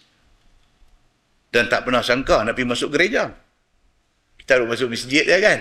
Pi sana masuk gereja. Apa ni aku masuk gereja ni hari ni? Masuk gereja bukan ada apa-apa. Pergi semayang dalam gereja pun tak salah. Semayang kita lah, bukan semayang mereka. Kita pergi semayang lohong dalam gereja pun tak salah. Tapi orang kita ni, oh, jangan. Kata jom kita masuk tengok gereja tu. Oh, dia kata, oh, hang gila, hang tak, tak, hang tak sayang kan akidah hang apa. Tak ada apa eh. Masuk pergi tengok kan nak salah apa. Masuk pergi satu gereja tu. Tu dia tuan-tuan tengok duk turun tangga dalam gelap tu. Gelap dia saja tak pasang lampu. Dia nak buat cerita macam Freddy Krueger punya cerita ni. Dia nak bagi kita rasa seram, bagi kita rasa gerun. Dia depan ni saja dia buat begitu. Kan? Kan tak boleh pasang lampu. Itu saja. Dia buat gantung, gantung lampu-lampu macam tanglung apa tu. Nak nak mewujudkan gerun tu. Masuk. Masuk balik kanan. Di situ kubur Imran. Imran. Siapa Imran ni? Bapa Maryam. Kan yang kita baca dalam Quran surah Alu Imran. Al tu maksud dia apa? Al maksud dia keluarga. Kan macam kawan-kawan kita ni, tuan-tuan Said kita ni semua, dia apa ada Al di ujung. Al. Said Abdul Rahman Al apa dia? Al-Ghadri. Al-Ghadri. Dia tak boleh sebut Al-Ghadri. Salah. Al. Dia kena panjang lagu tu. Sebab Al tu maksudnya keluarga. Kalau Al saja tu maksud dia nama khas. Kan? Dia ni Al. Said Abdul Rahman ni keluarga apa? Keluarga Al-Ghadri. Sayyid Abdul Rahman Al-Ghadri. Kan dia kena sebut tu sebab al itu maksud dia bukan macam apa almari ke ataupun apa al apa apa al no alu surah Ali Imran. Ali tu al tu. Ali lam tu dia ada garis panjang di atas. Maksud dia apa? Keluarga. Al Imran maksudnya keluarga Imran. So, so gereja tu balik kanan, ini kubung Imran. Sebelah ni kubung Hannah. Hannah ni siapa? Isteri dia. Turun lagi tangga sampai bawah, kubung Maryam. Mak Aisyah. Nampak? Sangat. Tuan-tuan pun kena biar cerita dia lagu tua. Pasal apa? Very historical. Tempat yang sangat bersejarah. Kalau kita duk main kuliah tafsir, kita duk baca ayat Quran, kita duk dengar cerita-cerita ni, bila kita pergi sana, dia connect dengan cerita hak kita duk baca, hak kita duk dengar, hak kita duk mengaji, hak kita duk buat kajian. Bila sampai sana, dia connect. Kan, macam kita pakai bluetooth tu. Dia searching, searching, searching, connected. Connected. Maksud dia apa? Klik. Dia lekat. Jadi hak kita duk baca, hak kita duk dengar kuliah, ceramah. Bila sampai sana, tak, dia kunci, dia lock. Bertambah keyakinan kita kepada Allah subhanahu wa ta'ala. Itu yang bagus itu. Yang itu yang bagus. Kita sampai yang kata Masjid Al-Aqsa, kita tengok macam mimpi. Macam mana orang yang first timer, geng yang pertama kali pergi ke Mekah ni, tot duk berdiri cegat depan Kaabah tu, duk tengok Kaabah seketui dengan kelambu hitam tu, dia mek ketak dada dia, ayak mata keluar. Pasal apa tu? Selama ni duk tengok di sejadah ya. Kan, gambar Kaabah ni duk tengok di sejadah ya. Kau debuk duk ada depan kita, kita duk sangka pun dia, kita duk sangka pun dia takat mana besar-besar. Besar berkoming Kaabah. Tu dia, hitam seketui duk ada. Tengok-tengok tu dia ayat liok mula duk dia lekat kau ni nyawa pun lagu macam mana tak mau lepas ayat mata tu bu duk tengok tu kan mata berkaca ha. sampai di Masjid Aqsa pun Masya Allah ni masjid ketiga selepas Masjidil Haram lepas Masjid Nabawi this is number three yang Nabi kata kok mana pun kalau sampai kena nak bersusah payah pekin belanja kerana nak metang ni Nabi kata pekin lah, tak apa. Mai. Tahu sampai kaki duk pijak bumi betul ni. Bumi muqaddas. Bumi suci. Duk pijak, duk tengok tu. Allahu Akbar. Semayang dua rakaat. Sujud syukur pada Allah. Muslimin dan muslimat yang dirahmati Allah sekalian. Sejarah ni semua ada dalam Quran duk cerita. Di antara kita duk baca. Laqad kafara alladhina qalu inna allaha huwal masih ibn Maryam. Sesungguhnya jadi kafir siapa-siapa yang kata Nabi Isa tu Nabi Isa anak Maryam itu Tuhan. Kafir dia. Ini adalah perkataan Yaqubiyah. Dia kata. Yang klaim kata lagu tu. Qala al-masih ya bani Israel u'budullaha rabbi wa rabbakum. Sedangkan berkata Nabi Isa itu sendiri, wahai Bani Israel, sembahlah kamu akan Allah subhanahu wa ta'ala. Allah itu Tuhan aku dan Tuhan hampa semua yang mereka pi kata Nabi Isa tu Tuhan kok mana? Nabi Isa sendiri kata sembah Allah. Allah tu Tuhan aku dan Tuhan hampa jangan sembah aku sembah Allah. Tapi mereka sembah Isa. Terang Nabi Isa sendiri tak suruh orang sembah dia tapi orang pergi sembah dia. Nabi Isa bukan sahaja tak suruh orang sembah dia. Dia habang pula dekat umat dia pada masa tu. Sembah Allah. Jangan sembah aku. Sembah Allah. Kerana Allah tu bukan sahaja Tuhan apa. Allah tu juga Tuhan aku. Kan kita dah baca dalam Quran dia kata apa? Falya'budu rabbahazal bait. Kita pergi Mekah, kita bukan sembah Kaabah seketul itu. Bukan. Bukan. Sebab apa? Sebab Quran kata, "Falyabudu rabb hadzal bait." Maka hendaklah hampa sembah Tuhan rumah ini. Kita bukan pergi sembah Kaabah batu tu. Kita pergi tawaf dia pasal Allah suruh. Tapi kita bukan sembah batu tu. Kita sembah Allah, Tuhan rumah ini. Kena clear benda-benda macam ni muslimin dan muslimat yang dirahmati Allah. Itu sebab Allah takdirkan. Allah takdirkan Hajar Aswad yang dua ada di penjuru Kaabah tu pernah dicongkir keluar oleh puak-puak Syiah Al-Qaramitah. Mereka pernah congkir keluar Hajar Aswad itu buat balik negeri mereka. Ada riwayat kata 20 tahun, ada kata 19 tahun. Hajar Aswad tak ada di penjuru tu. Tak ada. Pasal puak ni ambil balik. Selepas tempoh masa tu, baru dipulangkan balik dan letak balik di situ. Dia nak beritahu kat kita apa? Allah mengizinkan benda tu berlaku. Pasal Allah nak beritahu dekat kita, bukan dia suruh kita pergi apakah percaya pelik-pelik dekat batu tu. Batu tu boleh hilang daripada tempat tu. Tapi Allah nak beritahu kata Masjidil Haram itu hampa punya kiblat. Itu saja muslimin dan muslimat yang dirahmati Allah sekalian. Baik. Dia kata, bukan aku Tuhan seperti mana yang kamu kata itu. Nabi Isa kata, jangan duk sembah aku. Aku bukan Tuhan.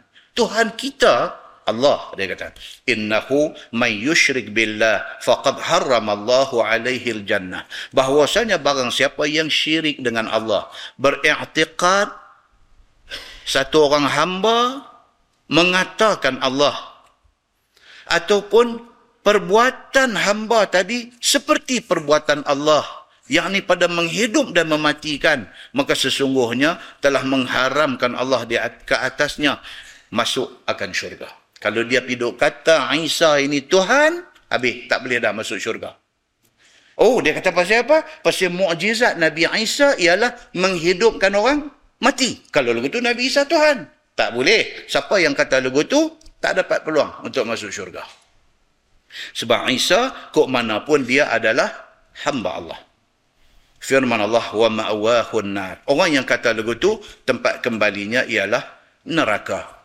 Wa ma lizalimina min ansar. Dan tiadalah bagi segala orang yang zalim itu, yakni dengan kufur dan syirik itu, daripada mendapat pertolongan Allah. Yang boleh melepaskan dia daripada azab Allah. Orang macam ni Allah tak akan tolong dia sampai bila-bila. Nah, wallahu a'lam. Lepas ni insya-Allah kita masuk laqad kafara allazina qalu innallaha thalithu thalasa. Lepas ni kita masuk ayat Tuhan kata, Allah Subhanahu wa taala kata dan juga jadi kafir orang yang kata Tuhan ni satu daripada tiga.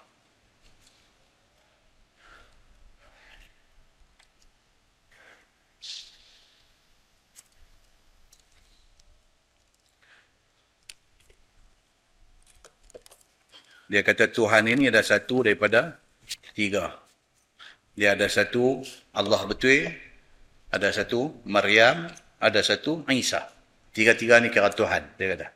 Siapa kata lagu tu? Tuhan kata apa? Laqad kafara alladhina qalu inna Allaha thalithu thalatha. Habis depa ni semua. Wa ma min ilahin illa ilahun wahid. Sedangkan Allah itu sebenarnya adalah Tuhan yang yang esa. InsyaAllah lepas ni tuan-tuan dia main ayat-ayat yang agak yang agak menarik. Ayat-ayat yang agak menarik. Yang menarik ni maksud dia apa? Ayat tu dia main sekali dengan cerita. Ha, itu yang menarik. Kalau dia tak ada cerita tu yang mengantuk, dia tak menarik, dia mengantuk. Dia dua tu ya. Mengaji kitab-kitab macam Nurul Ihsan ni dia dua aja. Satu menarik. Satu biji mata tarik. Dia dua ni aja. Kan? Ha? Jadi dia, dia hantu takut tu. Tak kena gaya, tarik juga. Bukan menarik, dia tarik mata. Dia tarik dia jadi putih gitu tak lagi dia mai balik lagi dia, dia, dia, dia jadi putih balik dia mai balik jadi tuan-tuan duk tengok saya tak nampak saya yang duk tengok tuan-tuan ni nampak ha, itu yang masalah dia kan kita pula jenis mengajar biji mata duk tengok mata tu nampaklah penyuruh ni duk tarik mata penyuruh ini duk tarik mata dia nak rimai lah kan ha, ada yang duk lawan tu ada bila dia tarik mata tu dah kuduk Ha, tu pahala lebih tu. Pahala lebih. Pasal apa? Sedih lawan. Dia lawan mengantuk tu yang tu malaikat jenuh tulis tu. Ni dia ni pasal usaha lawan. Markah lebih nanti dia dapat. Kan lagi kita tengoklah. Ha, tapi sampai sampai selang lima minit dia buat lagu tu karut jugalah. Kan lima minit dia buat goncang tu. Lima minit dia buat goncang tu. Ai kacau ni. Kan kita pun dah tengok jam kita. Masa tu baru 8.45 nak berhenti tak pernah sabar sangat. Baru 8.45 kan. Kesianlah main-main daripada balik pulau ni kan. Dia berhenti awal dia ni nanti marah kat saya. Kan? Dia kata, Ustaz, saya mai pada Tanjung Dawai. Oi kata, jauh.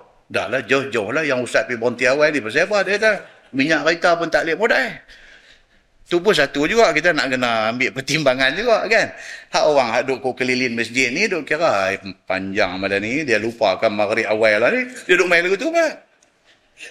Tujuh dah maghrib dah dia kata. Dia duk buat stand maghrib pukul tujuh setengah. Dia duk berhenti pukul sembilan suku. Dia kata. Eh tak, dia lupa kau maghrib lah pukul tujuh. Hak tu pula satu pula. Jadi saya nak ikut siapa? kan? Jadi bagilah patut-patut. Kan? Ha, jadi hak mana yang mengantuk sikit-sikit tu, kita nampak duk kelepiang kepala dua tiga kali, tak masuk cerita sikit. Kan? Masuk cerita sikit. Habang umat-umat Nabi apa, yang apa Tuhan turun main bala dekat mereka, azab dalam bentuk yang macam mana. Tu semua tak ada dalam kitab lah. Tapi sulam tu macam mana satu injection dekat pungkong lah. Kan bila masuk cerita tu dan dah spotlight nanti dia clear balik. Aku mau macam ni lah dia kata. Jangan duk baca tu semua. Tak salah dia kata. Senang ke tuan-tuan? Kan? Masyarakat hari ni, mereka Jawi pun tak boleh baca. Jawi tak boleh satu bab. Ya ni pula duk main Jawi apa pun tak tahu ni. Dia punyalah bahasa dia. Ni yang kata tafsir Nurul Ehsan ni kan. Kalau kita keluar daripada bahasa dia ni uh, satu masjid tarik mata kan dia dia bahasa dia tu kan jadi kita baca kita baca bahasa dia tu lepas tu kita keluar daripada bahasa dia tu kita buat main dalam bahasa kita sembang hari ni ah barulah Ah, ini aku mau ni. Oh nak ikut hang mau semua mampu ya. kan? Dia lebih kurang macam tu lah kan. Jadi plus minus lah kita katakan plus minus. Dan saya abang betul-betul tuan-tuan, kitab ada banyak lah ni. Kitab ada banyak. Lazat. Dari segi lazat baca kitab ni, dia lazat baca kitab ni hak macam-macam ni. Ulama dulu tulis ni. Bahasa dia sedikit klasik. Tapi saya rasa lah, wallahu alam, saya rasa penulis kitab ini sangat ikhlas kerana Allah. Jadi keikhlasan dia tu, dia bagi satu sedap, satu lazat bila kita baca. Hari ini banyak kitab-kitab yang telah dimodernize, dimodernkan bahasa dia. Kalau kita ambil kitab tu kita buat teks bacaan, dia dia tak tangkap hati. Untuk baca sendiri di rumah boleh. Tapi bila ditekskan untuk kuliah, saya tak tahu orang lain lah, tapi dia tak tangkap hati. Dia baca kita nak posok mai dekat hati ni, dia tak mai. Bukan senang tuan-tuan. Tu yang tadi sikit lagi nak cerita pasal tabi'in nama Taus tadi ni. Ha, Taus ni. Eh dah kata tak mau cerita sudah. Dah dah. Jadi wallahu a'lam. Kita tangguh dengan tasbih kafarah dan suratul as. Subhanakallahumma wa bihamdik. Asyhadu an la ilaha illa anta astaghfiruka wa atubu بسم الله الرحمن الرحيم والعصر إن الإنسان لفي خسر إلا الذين آمنوا وعملوا الصالحات وتواصوا بالحق اللهم صل على محمد في الأولين والآخرين وسلم ورضي الله تبارك وتعالى عن ساداتنا أصحاب سيدنا رسول الله أجمعين. بسم الله الرحمن الرحيم. الحمد لله رب العالمين. حمدا يوافي نعمه ويكافئ مزيده. يا ربنا لك الحمد كما ينبغي لجلال وجهك الكريم وعظيم سلطانك. رضينا بالله ربا. وبالإسلام دينا وبمحمد نبيا ورسولا. اللهم افتح علينا فتوح العارفين وارزقنا فهم النبيين بجاه خاتم المرسلين. اللهم فقهنا في الدين وعلمنا التأويل واهدنا صراطك المستقيم. اللهم أرنا الحق حقا وارزقنا اتباعه. وأرنا الباطل باطلا وارزقنا اجتنابه. اللهم اجعل جمعنا جمعا مرحوما وتفرقنا من بعده تفرقا معصوما. وصلى الله على محمد وعلى آله وصحبه وسلم. والحمد لله رب العالمين. السلام عليكم.